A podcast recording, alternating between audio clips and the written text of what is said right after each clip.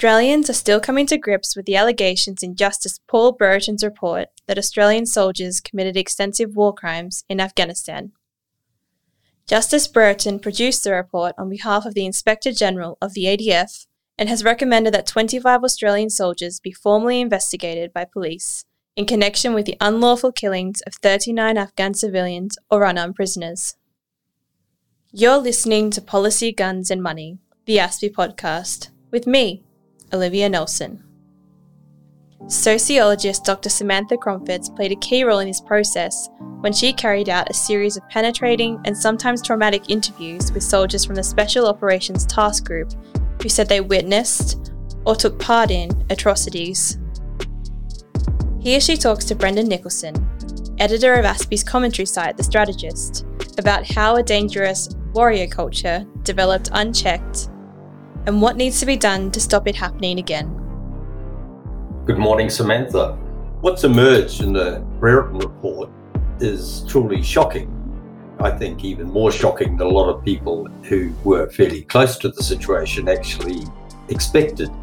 Given that you played a key role in, in having this whole investigation started after being called in by the then Army Chief, uh, Angus Campbell, and the head of special operations, um, General Sengelman. Were you surprised at how much uh, Brereton has uncovered, or did you feel there was more to uncover? I wasn't surprised, sadly. I was, I think I was surprised by the tone of the inquiry, by how much effort was put into trying to explain how these issues may have manifested. But the I guess the content of the alleged crimes didn't didn't surprise me.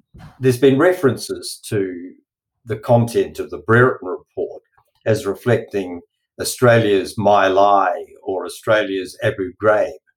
Now they were terrible incidents or terrible episodes, but they they happened spontaneously and in, and in some isolation, or they appear to have. What happened with the Australian Special Forces appears to have gone on for quite some time and appears to have been condoned at some levels, perhaps by people who didn't actually understand the consequences of what was going to happen. But how do you believe this actually built up and happened? I'm not sure if condoned is the right word, dismissed perhaps, or not truly believed. I think I've certainly spoken to people where now on you know in hindsight they say oh yeah i heard i heard a story about something but i just didn't quite you know it didn't sound right didn't sound real. So they hadn't given it as much credit as they perhaps should have now. And i also think that you know in isolation some of these alleged uh, incidents you know might say that they are shocking but they might have seemed in isolation or they could have been explained or justified. But when you put them all together it's that pattern over time that then starts to reveal something that is quite shocking and entrenched. And I think the you know, the turnover of COs of, of, of commanders at different levels, they just perhaps didn't have that broader perspective of, of what was going on. One of the big questions that's going to continue to be asked until there are some answers, I imagine, um, is just who did know and how far up the chain did the knowledge go? Now, would it have been widely known within a regiment like the Special Air Service Regiment, or or would it have been kept right down to patrol commander level? I mean, it depends what you what you're referring to. I mean, alleged war crimes. If pe- people knew that they were occurring, um, you would certainly hope that that wasn't. You know, people weren't weren't looking away. But I think where where there is a, a you know a collective ca- accountability is in the normalization of just very blurred boundaries and blurred, you know, what the, the rule the rules were blurred for special forces. That's kind of quite widely known that there were a different set of rules for them, different set of norms. There were issues of misconduct going on for a long time, perhaps at a you know, much lower level, whether it was to do with drugs or alcohol, collecting souvenirs. There were these sort of these things happening and I think that all added to this sort of iterative you know, normalization of deviance that uh, you know, has led to well, you know, what we're now looking at. Well, look, the former SOCAUST, as they call him, the Commander of Special Operations, uh, Major General Jeff Sengelman, has um, declined to be interviewed by a lot of people. He doesn't want to talk about publicly about what's happened, though I understand he did talk to the inquiry. It, it appears that, that within a very short time of being appointed as the Special Operations Commander Australia, Sengelman became aware that really bad things had happened. And I think he went to Angus Campbell and, and they then called you in.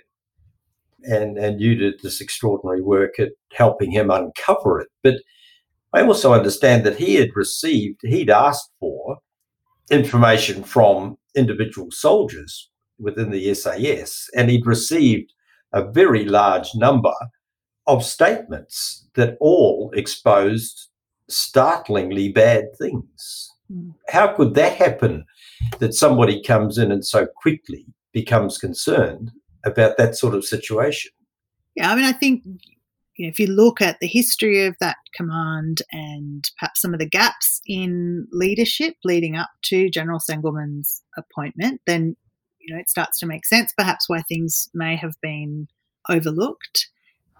Also, I, I, mean, I think one of the most one of the interesting things for me in the Brereton inquiry report that stuck out was a line where he says you know, one of the ongoing obstacles to cultural change in the command or in across special uh, operations will be the influence of outsiders or you know whether it's it's those sort of SAS alumni or SF alumni, um, Afghanistan veterans who are very protective of the reputation of special forces and protective of sort of brand SAS and of their legacy from the time that they were there. And I know that General Sengelman faced that obstacle while he was trying to uh, create significant change and really try to understand the extent of the issues that were uh, possibly occurring. And and I think it is it is a very true statement that that will be one of the biggest ongoing barriers to true to to really comprehensive change. You've worked with the military for a, a significant time. You've been involved in this incredibly difficult task. Do you believe that uh, organisations like the SAS regiment and a commando regiment that might have been at the heart of it as well can actually be reformed. Um, and I, I, mean, can they can they be changed and, and and straightened out, or do you believe that the problems are so entrenched and so difficult that the only solution would be to disband them and start again? I, I think it can change. I don't think I don't think it has to be disbanded, but I think it has to be you know, it has to have some sort of significant changes across a number of dimensions. And, and a lot, a lot of those are already in train. I mean, changes to who they select, how they select, how they train, how they educate, who they promote, who and how they reward people. All of those things need to, um, you know, need to be addressed. Otherwise, there won't be, you know, they, they, they just won't achieve the change that, that they need certainly getting rid of the people who perhaps still hold on to uh, or who are who are resistors to that change.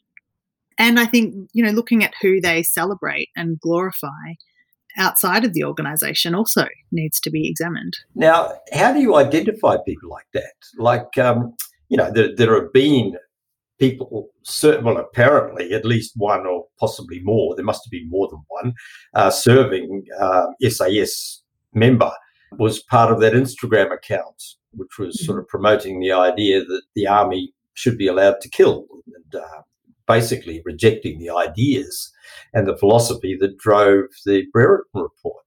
People do seem to have been very clever in snowing both psychologists who tried to who argued that they or examined whether they should be sent back to Afghanistan or allowed to go back to Afghanistan when they badly wanted to and also, they appeared very clever at snowing inquiry officers who did inquiries into particular incidents and, and basically came up with the answer that there was nothing to see here. Mm. How do you actually get break through that? Mm. And have uh, truth in reporting. Again, I think it's, I mean, it, it's clearly difficult when you have people who are um, exceptional at, at concealing there, there just has to be much stronger mechanisms with which those those assessments are made. I think so. maybe it's not, you know, a one on one with a psychologist, perhaps now it's just, it's not enough. I mean, even that needs to be looked at, I think, um, in a lot more detail around how it could be done differently. Sam, we, we, we're hearing more and more that um, these soldiers were sent back too many times, and, and that was the cause of it. Well, you know, we, we've had situations where Australian soldiers, and we, you look at the Western Front, 1914, 1918 war, mm. and you've got a number of massive armies and industrial scale warfare, soldiers being machine gunned and bombarded for for four years. You would think, you know, did did that drive them all to rush off and cut children's throats? How big a part did going back to Afghanistan actually play in the levels of atrocities that we've seen in the Brereton report? I mean, I, I think I have a, I certainly have a problem with that assertion that that was, you know, part of a, or, or you know, had had a cause. I, I think, I mean, I think. Uh, I'm sure that what uh, General Campbell said in his uh, press conference, one of the findings is that of the people who did, uh, um, you know, allegedly, or the sort of alleged perpetrators, that they'd been uh, deployed a maximum of five times over, I think, about a seven-year period. So it's certainly not the you know 10 to 12 deployments that people are are talking about. And I think there was a you know you need to examine what the behaviors of those people was like when it when they weren't deployed was it consistent? Were there levels of of misconduct occurring? You know, was it just on deployment? There are a number of of questions there around what else was happening. Do you believe that what we've seen at the report is just the tip of the iceberg? Like, did you get the impression from the, the conversations that you had with personnel that it was much broader than we've seen? We're talking about 19 soldiers and 30 something episodes do, do you feel, and then look, I imagine this was intensely difficult to investigate. Do you believe it's the tip of the iceberg and that worse was actually happening, or is it just what's proven? I believe that there, we probably haven't seen the you know extent of it captured in the Brereton report. That there is likely more, perhaps not as extreme, perhaps as different. Yeah, there, there could be a range of incidents that occurred, of which, you know, in the Brereton inquiry, they're, they're really just looking at the ones that, you know, where people can be prosecuted and there's enough evidence. But I, I certainly think that there will be some way to go before we really have seen uh, the, you know, the, the true extent of what, what has occurred. And what about people who haven't been or won't be prosecuted? People whose stories perhaps weren't told and behaviour wasn't exposed, who've come back to Australia, they may still be in the army or they may have left. Mm. Are they an issue? Can one come back from this sort of situation and this sort of behaviour and move back into society and just become normal? uh, yeah, I mean, it depends what you mean by normal, but I, I mean, I think like there is that, that, you know, the level of moral injury this will have caused or has caused, uh, you know, is extensive, uh, and I think there are you know far-reaching uh, consequences of that. I don't think that there can just be a readjustment to to normal. Yeah, I think there's a, there's a lot of soul searching that that people will obviously be be doing now and into the future, and and I think there is just there is a shift required from uh, you know that sort of that focus on warrior culture and what it is to be a warrior to being an ethical professional soldier, and that shift does need to happen, and or it has been happening in defence, but it really needs to I think perhaps some more explicit ownership over what that that means and looks like. Right, and look, we're already getting people you know outside the defence force saying that you know we should basically this is what happens in war, and you basically should should leave the soldiers alone, and and questioning the whole idea of prosecutions and, and taking decorations away. Is that appropriate? Or does that help, or is that just something to be expected? The resistance to it. Yes. Yeah. I, I mean, I'm not surprised by it. I do. I suppose when I see that those comments on social media and and people challenging whether or not that should happen. I, I do question whether or not they they appreciate the extent of what's happened and that it's not just about the you know those sort of 19 per, alleged perpetrators and, and those alleged war crimes it's about the you know, how the environment that was perhaps conducive to those people being so empowered that they were able to conceive and conceal those behaviors. Uh, how did that take hold and, and, what were people's role in that uh, in general over that time? So I think that's that that's why questions of removing the unit citations, you know, it, it is very symbolic and it acts as a, a really forced forced reminder that uh, you know that, that, this has occurred and really can't can't happen again. There's been uh, a suggestion from the War Memorial that that this information about this investigation and, and whatever follows should be included in the Afghanistan exhibits. And there's been quite a lot of pushback against that from some people who say it, it certainly shouldn't be. Now, do you believe that that will help the nation acknowledge and deal with it? I mean, I think it has to happen. I think it has to. There has to be a, a, an accurate reflection of what's happened, good and bad, and there has to be a reminder because can't ever let this happen again. And you can't. It can't be something that's just sort of forgotten and moved past. It's too significant and too important to our history and the history of the Defence Force to uh, have it dismissed. Samantha, thanks very much. Thanks, Brendan. For many, if not all countries across the Pacific, climate change is the leading national security issue, with many countries already seeing the impacts of climate change in their communities. The election of Joe Biden has left the region and countries across the globe cautiously optimistic that the US will take a leading role in driving global climate action. Anastasia Kapetas speaks with Ben Bohane, Pacific Specialist and Communications Director at ANU's Australia Pacific Security College. Today in the studio we have Ben Bohane, and he's the Communications Manager at the Australia Pacific Security College. He is actually a specialist in the region, having been a photojournalist uh, looking at conflict and religion in the Pacific and the Asia Pacific more broadly for over 30 years, uh, and someone who has allegedly the biggest photo library on the region in the world. So that's just underscores his commitment and, and knowledge of the region. Welcome, Ben. Thanks, Anastasia. So, first of all, we wanted to talk about the Biden win and climate change and immediate reactions in the Pacific to those events. Yeah, I think um, there's a couple of things we could say with some degree of certainty, and that is Biden has promised that he'll sign up to the Paris Agreement on his first day in office. So he's already signaling in advance that climate change is going to be a major feature of his strategy and presidency. He's appointed John Kerry to be his climate envoy. So I think that'll all go down very well mm-hmm. in the mm-hmm. Pacific. Climate change is routinely now listed as the number one security issue for the Pacific. It crops up in all the Pacific Island Forum communiques every year.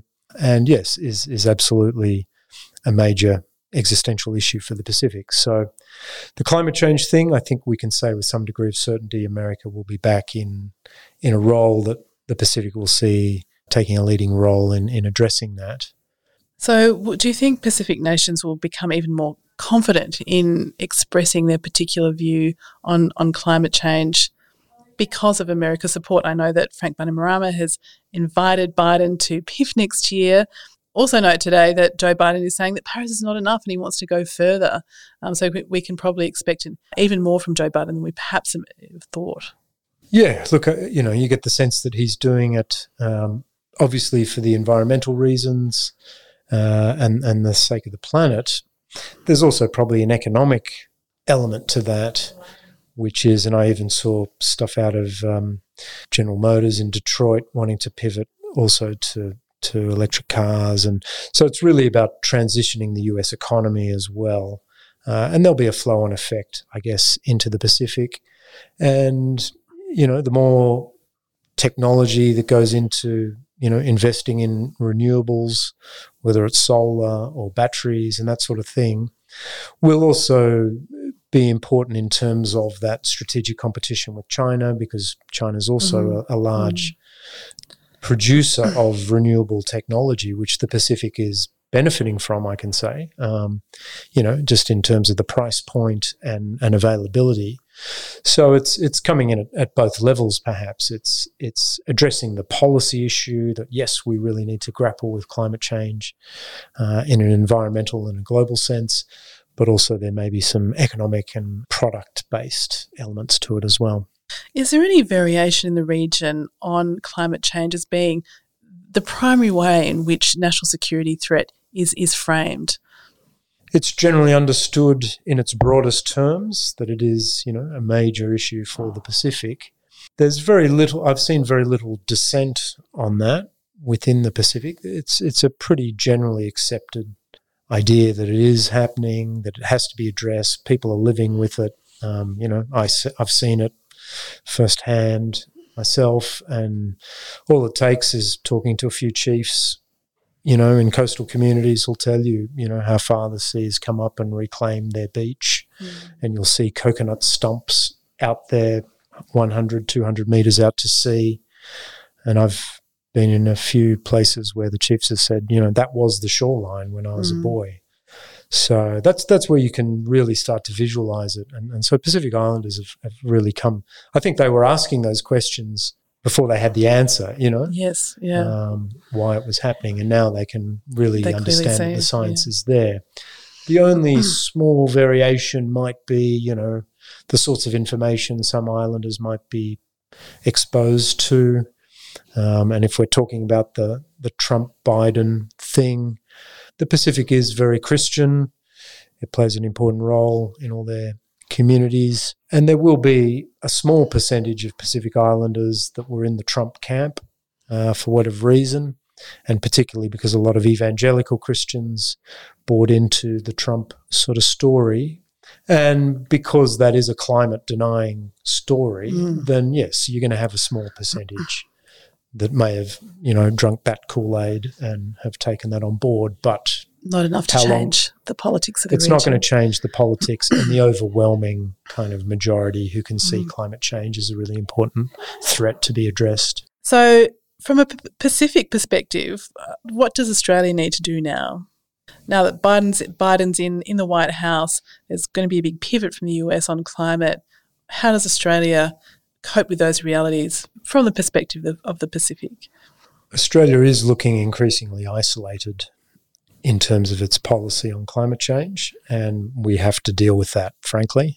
Relations in the Pacific are, are pretty good, and Australia's done a lot as part of the step up. There's a number of areas where, you know, that cooperation is really well received, we can't sort of be dangling money and material stuff if the policy setting itself is increasingly at odds with the rest of the world, and, and that's what it is. So we do have to you know, make some policy changes here if we're going to keep step with Pacific expectations and an incoming Biden administration. Um, I think that's an important point because Australia would often argue, look, we've done a lot on climate change. We've, we've given the um, the region 500 million um, for renewable energy investment um, and other climate change related projects. That really happened in 2019, but the region was pretty lukewarm about that. So they, what you're saying is they really want Australia to take a kind of a leadership position globally to address the root causes of climate change. They they do expect Australia to take a leadership role on this, uh, and frankly, we haven't. And so we can provide the material, and we can somehow compensate for it by giving them a bunch of solar panels or whatever.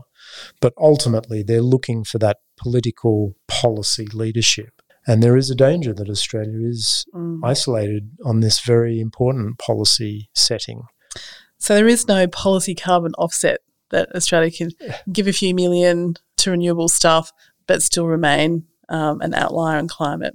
The rest of the world, however, is getting into the Pacific and giving lots of money to climate change projects. So the most recent announcement was uh, um, uh, the, the region's biggest solar farm in Fiji that's happening in, in concert with the World Bank, which Australia supports and has given money to the fund, the World Bank fund that is running that. In terms of these big packages, can island nations support that level of investment? Do they need help with dealing with that level of investment? If these are large capital investments, then the economists will say, you know, you've got to be careful of Dutch disease and too much money suddenly sloshing into an economy can create issues with uh, you know with the way local countries, small countries, can absorb that kind of finance. But I think the bigger issue is about the capacity of Pacific Island leaders and their bureaucracies to wade through the terms and conditions and the negotiations and the fine print around accessing climate financing. And there has been quite a bit of frustration, I'd have to say, among Pacific Island states at the sort of hoops of fire they've got to jump through to tick mm. all the boxes to access it. So I think it is incumbent on allies of the Pacific, Australia, you know, the US, whoever, to really simplify and make it much easier for Pacific Island states to be able to access that climate financing. Because frankly, you know, within these bureaucracies, we're, we're, dealing with very small bureaucracies in the Pacific, and some of those people are very overworked and sit on a whole bunch of different committees and oversee a lot of stuff. They just don't have the time or capacity to have to wade through lots of requirements in order to access it. So it, it really is incumbent on us to make that a much simpler and easier thing for Pacific Island states to access. So, also looking at the kinds of renewable projects, solar seems to be good everywhere in the Pacific. Places in Melanesia and Fiji seem to be good at biomass and geothermal. Is solar going to be the renewable technology for the Pacific, do you think? Solar is a pretty good default. You've got geothermal, certainly because there's we're on the ring of fire and a lot of countries will have access to that as a resource. What I've learned is that there's a fair bit of capital investment that, that goes into creating that initial geothermal production. The other thing it's dependent on is whoever owns the poles and wires, because you can have a great geothermal prospect, but it's still got to go out across poles mm. and wires and unless you've then got a deal, a good deal going with whoever has the contract to supply electricity, and that's often where these things get stuck. So, by way of example, where I've lived in Vanuatu, we had a geothermal project proposed, which would have cost you know close to hundred million dollars to get. But where it fell apart was they couldn't come to an arrangement with Unelco, which was the French company that has the concession to provide electricity, and you know the cost per unit was too high, and so it fell over. So there's a range of things in order to make that happen. Promising stuff, obviously, around uh, wave power, mm-hmm. around wind power. Of course, battery is a whole other issue. You can have sources of great power, but unless you can store it cheaply and effectively, um, not everyone can afford a Tesla battery in the Pacific. No, no. So you know, there's there's those sorts of practical issues, I guess, and that will help decide the kind yeah. of suite of of renewables that will take place. But it's pretty much a no brainer for the Pacific to get more and more involved in things like the renewable factor, partly because they've they've got access to those energy sources, but also because one of their major expenses up till now has been importing diesel fuel, mm. which is generally is running their their generators and providing petrol, you know, for cars and boats. And that is expensive and getting more and more expensive. And expensive for individual citizens. Expensive for individual yeah. citizens. So Pacific Islands, you know, often have some of the highest electricity prices, you know, in the world or the Asia Pacific because they're having to source diesel that's coming, you know, out of the Middle East via Singapore or Australia or whatever. Yeah. So I think they can see the value. One thing I wonder about, it's probably not for this discussion, is I want to know when are we going to get solar outboard motor engines? You know, that would revolutionize life in the Pacific and have a great impact on fishing because I suspect that's why a lot of Pacific nations are taking the easy money from distant water fishing nations that are increasingly fishing out their mm. waters because their fuel is being subsidized, like from China, for instance.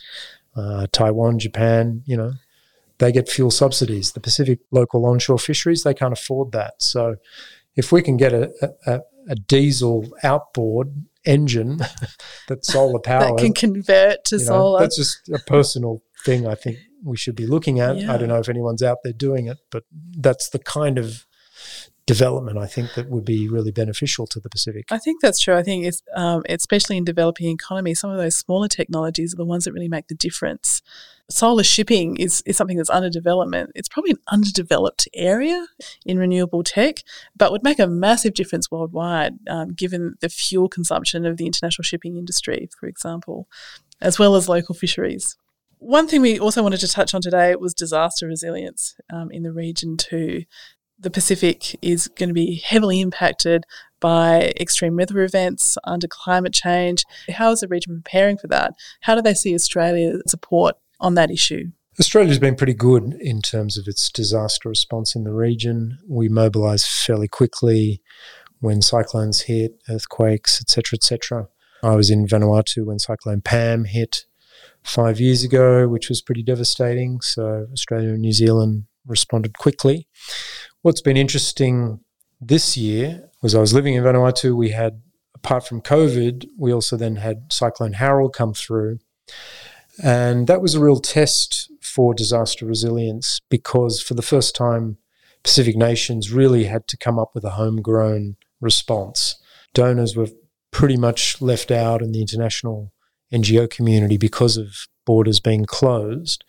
And again, the Pacific in its own resilient way, stepped up and pretty, you know, did a pretty good job in in working to utilize its internal assets. And so we saw, you know, there were some interesting insights into that, particularly around food and how, you know, cyclones don't often hit an entire country, especially in archipelago nations. They might hit the north, as they did this time, the north of Vanuatu, which meant southern islands like Tanna could then come up with the root crops and, and other food stuff, which has the advantage of being a more nutritious than white rice, which is the the default kind of humanitarian response. So the food was more nutritious, plus you're purchasing from local people, so you're helping the economy. It's shorter distances, so all kinds of wins around that when we can source the kind of humanitarian response locally. The downside potentially was there was international response that came from Australia, France, New Zealand, and others with Air Force planes, with help. And they, some of them sat on the tarmac for right. two weeks. Okay. As I guess we can say an unnecessary overabundance of caution in COVID. So that did delay some of the response. I think the other thing that was worth looking at is the sorts of shelter kits that go in, you know, in the aftermath of a disaster. For decades, I think the, the default has been to sort of immediately send in these big plastic tarps, but often they don't last too long, and then you've got all this plastic. So there's been a move, and I think this most recent cyclone uh, helped spur this momentum where there was no more plastic tarps and it was more about roofing iron and timber. And so you can get into a much more sort of permanent housing, yeah. rebuilding from there. So, you know, it might cost a little bit more, but then it's a more permanent solution um, and, and a lot more kind of environmentally friendly.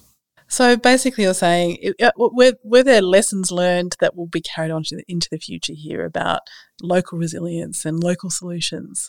Yes, I, th- I think so. And I think Cyclone Harold was really a, a, litmus test for that.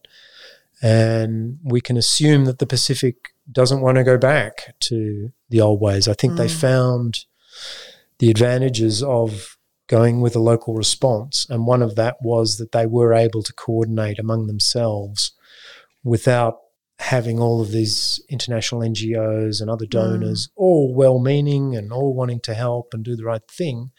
But that does create a lot of noise when you're when you're in that fog in the mm. aftermath. Mm. Um, and it can it can clutter the response and take up time. So I think it may mean that in future these islands will take a lot more ownership of the disaster response and draw a lot more on local response and use international help as they see fit. That's an interesting thing to say in light of uh, current geopolitics in the region. So, I guess what you're saying here is that there is more and more moves and more confidence in, in sovereignty um, and maintaining sovereignty and a desire to keep that going in the midst of uh, a geopolitical competition that uh, impinges on that in many ways. Yes, I think these island nations want to assert their sovereignty in times of disaster just as much as they do in times of peace.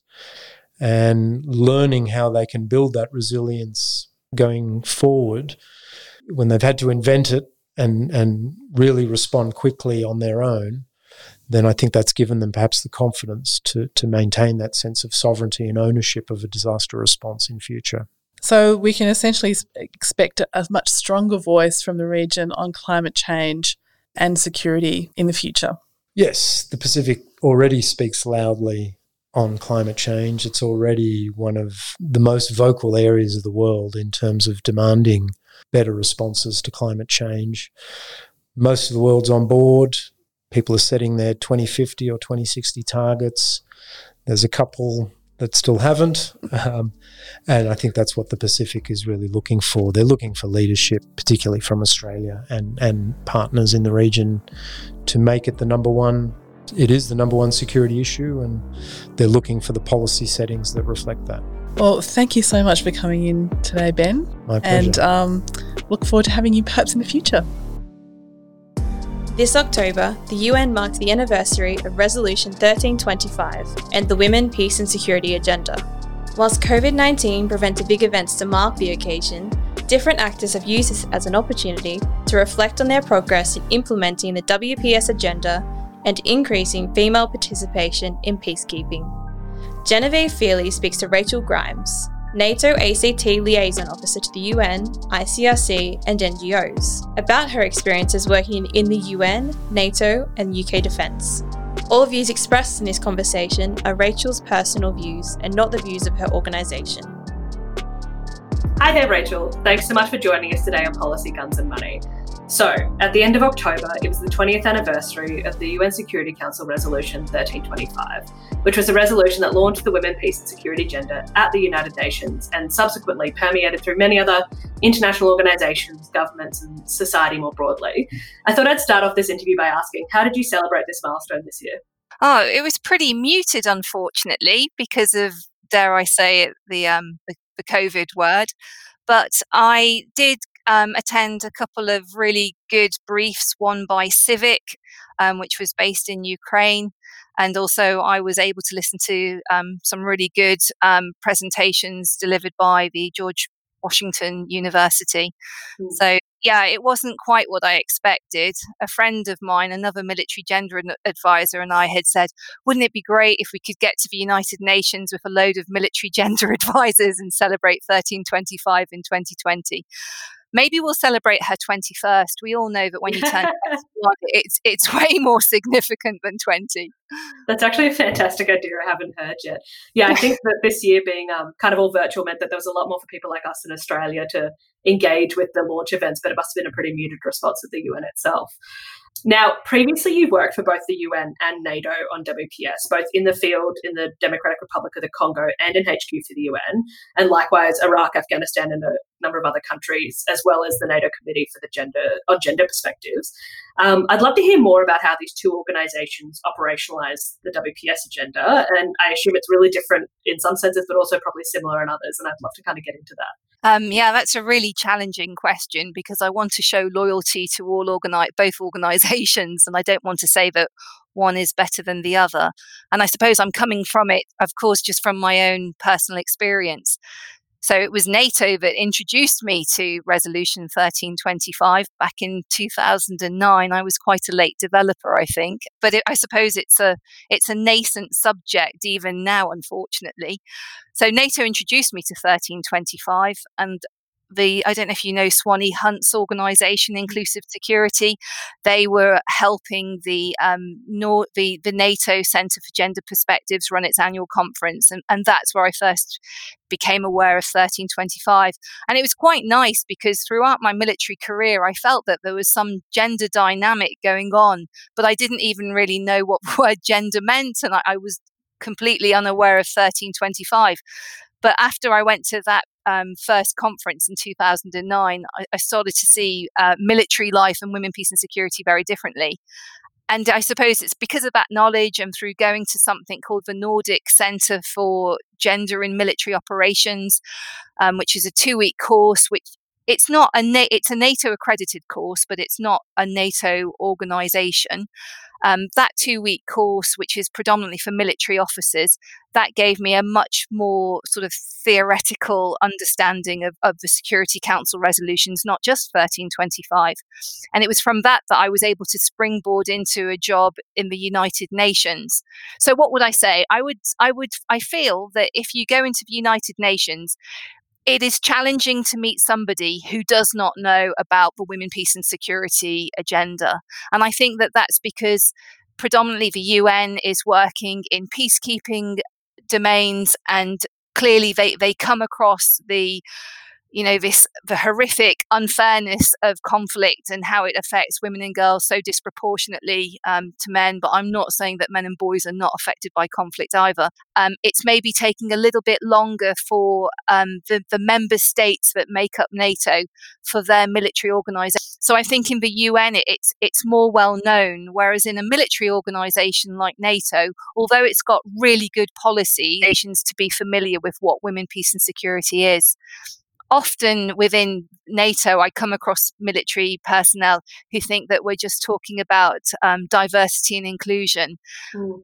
And in a way, I mean, women, peace, and security, it, it's not an unfortunate expression, but it is a term that can sometimes alienate um, a male dominated audience. So I think that NATO will get up to the awareness that the UN it has reached but you've got to be fair to both organisations and look at how what what sort of environment they're operating in on a day to day basis. Mm. Actually, maybe I'm going to ask a bit of a controversial, a tricky question, so you don't have to answer it. But um, your point just then about how um, you know the women, peace, and security agenda could be seen as being quite alienating. Do you think it's time that we move to language more like gender, peace, and security as opposed to women, peace, and security? I know that people fall on two different sides of this. I don't really know where I fall yet. Yeah. Um, well, I, my experience would be to avoid the word gender at all costs. And I hate to say that, but mm. when you say gender, unfortunately, it's just becomes people think it's synonymous with women. And then they start saying, oh, you're, or they think that you're talking about LGBTQT.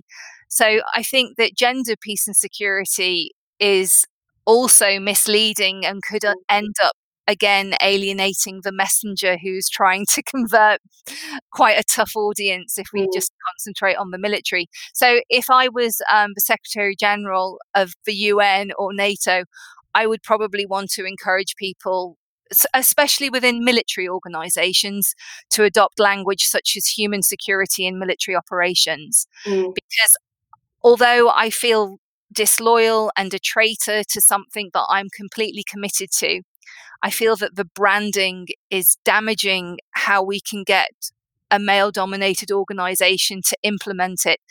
And of course, there are some men out there. There are brilliant feminists who are men. There are great men out there who are in the military and who are doing work in this area.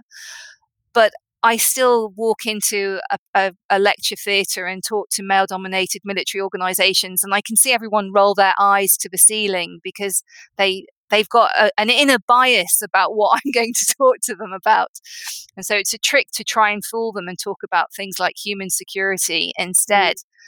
Um, so yeah, I, I, I would steer clear of gender, peace, and security. But uh, again, only in a military organization. I don't think we need to remove women, peace, and security from the face of the earth. I think it's so important that we keep the focus on women because they are still not equally heard as much as um, male leaders or or even in you know post conflict organi- uh, post conflict negotiations. No, thank you for that perspective. I think it's actually really interesting hearing from someone who has worked in the military for so long on how these kind of terms work because it is really different to the rest of the kind of field working on the women peace and security agenda. And perhaps looking forward and looking to maybe other barriers and obstacles to implementation, what do you see as some of the biggest um, obstacles to the implementation of the agenda for military organisations over perhaps the next 20 years? Well, I think if we, I'm, I'm just going to be really basic and look at 1325 in, in the three P's of participation, prevention, and protection. I think that there's no problem in selling prevention to a military organization you know it's it is clear to to everybody it, it's only a, might be a few people that want to go out and fight, but the majority of people would like political agreements to be made so that we don't have to send um, our personnel out to countries thousands of miles away. So I think prevention is understood, but I feel that participation, and again, I'm looking at it from a military perspective, but it's quite challenging to persuade a male um, leader, and, and unfortunately, at the moment, the majority of the military leadership, the chiefs of defence staff, are male. Um, it is quite challenging to get them to sit down and listen to women from civil society, or indeed men from civil society, who are talking about um, looking at the, the conflict from the lens of the civilians, from from women, girls, men, and boys. So I think that the participation piece ha- has quite a way to go on the engagement. And I also feel that if we look at the problem that the UN has at the moment, it's got 85,000 troops deployed, but only about four or 5,000 of them are women. Mm. So it's also quite challenging to persuade a military that when they are looking at their force generation, don't just look at your infantry or your cavalry units, but think about what's the role. Your role is to go and engage with and talk to local populations. So maybe if you had patrols that were made up of men and women, you'd get better feedback from the civilian societies that you're operating amongst. So I think, yeah, a little bit more work on participation. And I, totally the protection aspect, yes, people understand that they have to protect civilians.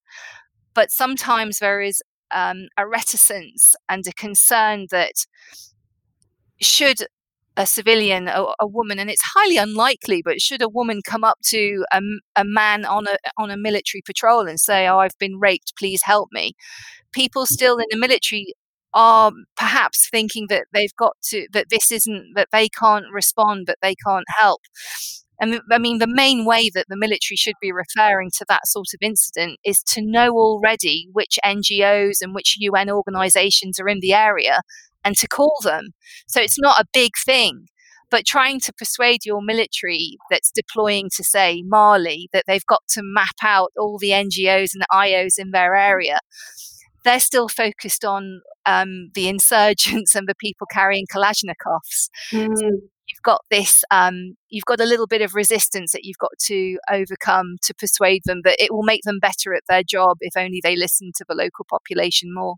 Mm. So really cross pollination kind of between the military and civil society is going to be a yeah. next 20 year. Yeah. Definitely. I mean, mm. and I think that to extend that, I think NATO's doing some really good work at the moment, just to sort of give them a shout out, mm. in that they have got in um, NATO headquarters in Brussels that they now invite civil society twice a year to come in and talk to. Um, I think they get to talk to the Secretary General. I'm, I'm not sure, but they, they do get to come in and shape the conversation.